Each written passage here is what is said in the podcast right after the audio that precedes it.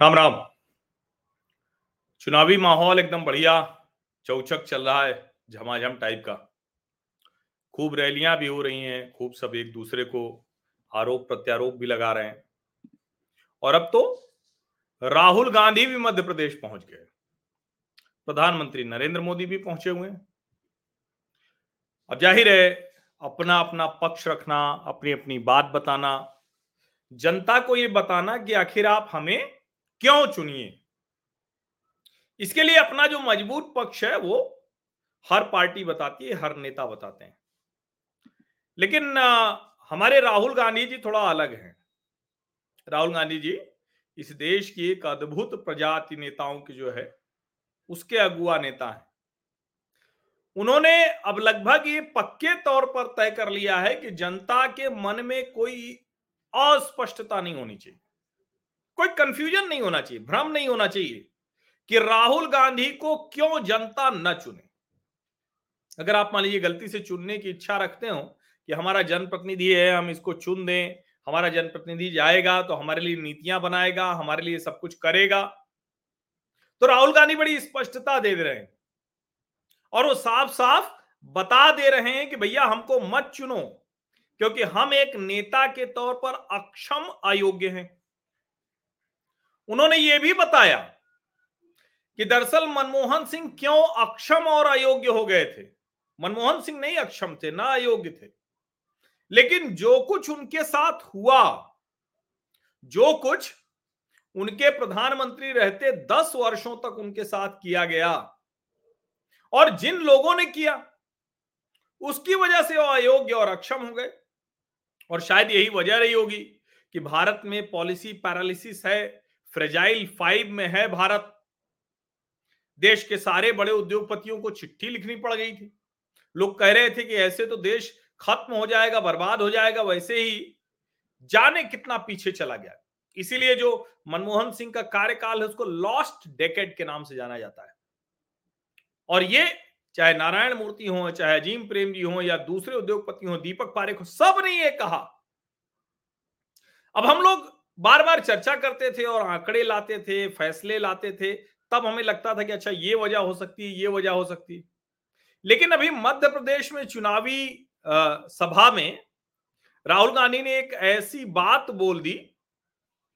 अब वो कोई ऐसी नई बात नहीं बोले हैं वो बात वो पहले भी बोल चुके हैं। लेकिन आज थोड़ा संदर्भ के साथ आई तो जो कहें कि कंफ्यूजन लोगों के मन में था वो दूर हो गया। पता चल गया कि क्यों मनमोहन सिंह की सरकार अक्षम थी? क्यों मनमोहन सिंह अयोग्य हो गए थे? क्यों भारत की अर्थव्यवस्था पॉलिसी पैरालिसिस से गुजर रही थी? क्यों भारत की अर्थव्यवस्था फ्रजाइल फाइव में शामिल हो गई थी? क्यों कोई पॉलिसी नहीं बन पाती थी? क्यों उद्योगपतियों को लगने लगा था कि लॉस्ट डेकेड है? क्योंकि मनमोहन सिंह के पास कोई अधिकार नहीं थे, कोई पावर नहीं थे, कोई शक्ति नहीं थी। और ये बात कौन कह रहा है? ये बात राहुल गांधी कह रहे हैं। अब राहुल गांधी कह रहे हैं तो हमको उनकी बात माननी पड़ेगी। क्योंकि हम सबने देखा है कि जब प्रेस क्लब पर जाकर उन्होंने वो अध्यादेश प्रतीकात्मक तौर पर फाड़ा था तो तय हो गया था कि राहुल गांधी मानते हैं कि मनमोहन सिंह की कोई हैसियत नहीं है, प्रधानमंत्री के तौर पर वो शून्य है, हम चाहे तो कैबिनेट फाड़ कैबिनेट का प्रस्ताव प्रतीकात्मक तौर पर कैबिनेट फाड़ना नहीं कैबिनेट के प्रस्ताव को प्रतीकात्मक तौर पर फाड़ना अब लेकिन वो तो एक प्रतीकात्मक वो फाड़ना था। असली क्या हुआ था? दरअसल, राहुल गांधी जी मध्य प्रदेश की सभा में बोल रहे थे और उन्होंने जो संसद में कहा था, महिला आरक्षण बिल पर चर्चा करते हुए, उसी को और स्पष्टता दी है। क्या कहा है उन्होंने? उन्होंने कहा कि देखो भैया, आप लोगों को अगर ये लगता है कि कोई एमपी एमएलए ये लोग सरकार चलाते हैं तो आप गलत समझते हैं। अब सोचिए, जनता तो यही सोच के चुनती है ना कि भाई जो हमारे चुने हुए जनप्रतिनिधि हैं, वो जाकर किसी को चुनते हैं, वो उनका नेता बन जाता है, प्रधानमंत्री और जो मंत्रिमंडल है वो तय करता है। लेकिन राहुल गांधी करेंगे ना ना ना एमपी एमएलए किसी पावर में होते ही नहीं, कुछ करते ही नहीं। वो कह रहे ये भ्रम है, ये मिसअंडरस्टैंडिंग है। वो कह रहे मैंने अंदर से सरकार देखी। वो कह रहे हैं, भारत की सरकार सिर्फ़ और सिर्फ़ वो नब्बे अधिकारी चलाते हैं। वही नब्बे अधिकारी बजट तय करते हैं, वही नब्बे अधिकारी सब तय करते हैं। अब अच्छी बात यह है कि उनको यह भ्रम नहीं है कि राहुल गांधी को कि नरेंद्र मोदी सरकार चलाने में शामिल नहीं। वो ये जानते हैं कि वो तो सरकार चलाते हैं, इसलिए कहते हैं कि नब्बे जो अधिकारी हैं, नरेंद्र मोदी के साथ मिलकर चलाते हैं। लेकिन वो कह रहे हैं कि आईएस इतना पावरफुल होता है कि कोई और सरकार चला नहीं पाता। इसका मतलब कि मनमोहन सिंह के समय में या उनकी जो यूपीए की सरकार थी दस वर्ष तक, उसको हमारे जनप्रतिनिधियों ने चलाया ही नहीं। अब सोचिए कि अगर ये जनप्रतिनिधि कांग्रेस वाले चुन के जाएँगे और कहेंगे कि हम सरकार नहीं चलाते हैं, पावर सिर्फ़ आईएएस के पास होता है। तो फिर क्या इनको जनता को चुनना चाहिए क्या? आप सोचिए जरा इसे। क्या जनता को चुनना चाहिए किसी भी स्थिति में? और यहीं जाकर नरेंद्र मोदी जब सामने आते हैं तो वो कहते हैं कि हमको तीसरी बार जब आप चुनेंगे, उनको कोई भ्रम नहीं है। तो मैं ये ये करूँगा। भारत को दुनिया की तीन बड़ी अर्थव्यवस्थाओं में पहुँचा दूँगा। और क्या क्या है वो सब वो बता देते हैं। अब जरा आप सोचिए। और इसीलिए मैं कह रहा हूँ कि आपने बहुत से नेताओं को सुना होगा, बहुत से जो पार्टी के अभियान करने वाले हैं, स्टार प्रचारकों बताते कि हम कैसे जीतेंगे, हमें क्यों चुनिए। पहला नेता राहुल गांधी है देश में। कुछ और भी होंगे। पहला नेता है जो ये बता रहा है कि हमको मत चुनिए, हम कोई काम कर नहीं सकते। एमपी एमएलए के तौर पर हमारी कोई शक्ति नहीं होती, सब आईएएस अफसर चलाते हैं। नरेंद्र मोदी कह रहे हैं कि आईएएस अफसर को हम चलाते हैं। और दरअसल यही होना चाहिए आईएएस ऑफिसर की अपनी ज़िम्मेदारी है ब्यूरोक्रेसी की अपनी ज़िम्मेदारी है और वो चलाते हैं सरकारें। लेकिन इसीलिए पावरफुल लीडरशिप की ज़रूरत होती है कि वो पावरफुल लीडरशिप जो आपका डायरेक्ट रिप्रेजेंटेटिव है, वो सरकार चलाए वो बताए कि नीति कैसे बनेगी। और इसीलिए जब वो कहते हैं ना कि नब्बे में से सिर्फ़ तीन ओबीसी हैं तो नब्बे के ऊपर बैठे हुए एक ओबीसी नरेंद्र मोदी को भूल जाते हैं राहुल गांधी। और मैं बार बार ये कहता हूँ देखिए, जब वो कहते हैं कि नरेंद्र मोदी कह रहे हैं कि वो सिर्फ़ एक जाति होती है, गरीबी और फिर अपनी जाति बताते हैं ओबीसी। यही राहुल गांधी अगर समझ जाए तो दोबारा न बोले। जब बार बार वो कहते हैं कि नरेंद्र मोदी तो कहते हैं कि वो सिर्फ़ एक जाति है लेकिन वो फिर अपनी जाति बताते हैं इसका मतलब झूठ बोल रहे हैं। दरअसल यही सच है कि नरेंद्र मोदी कह रहे हैं कि अमीरी और गरीबी और गरीब चाहे ओबीसी हो, चाहे सवर्ण हो, चाहे दलित हो, चाहे जो गरीब गरीब होता है अमीर अमीर होता है।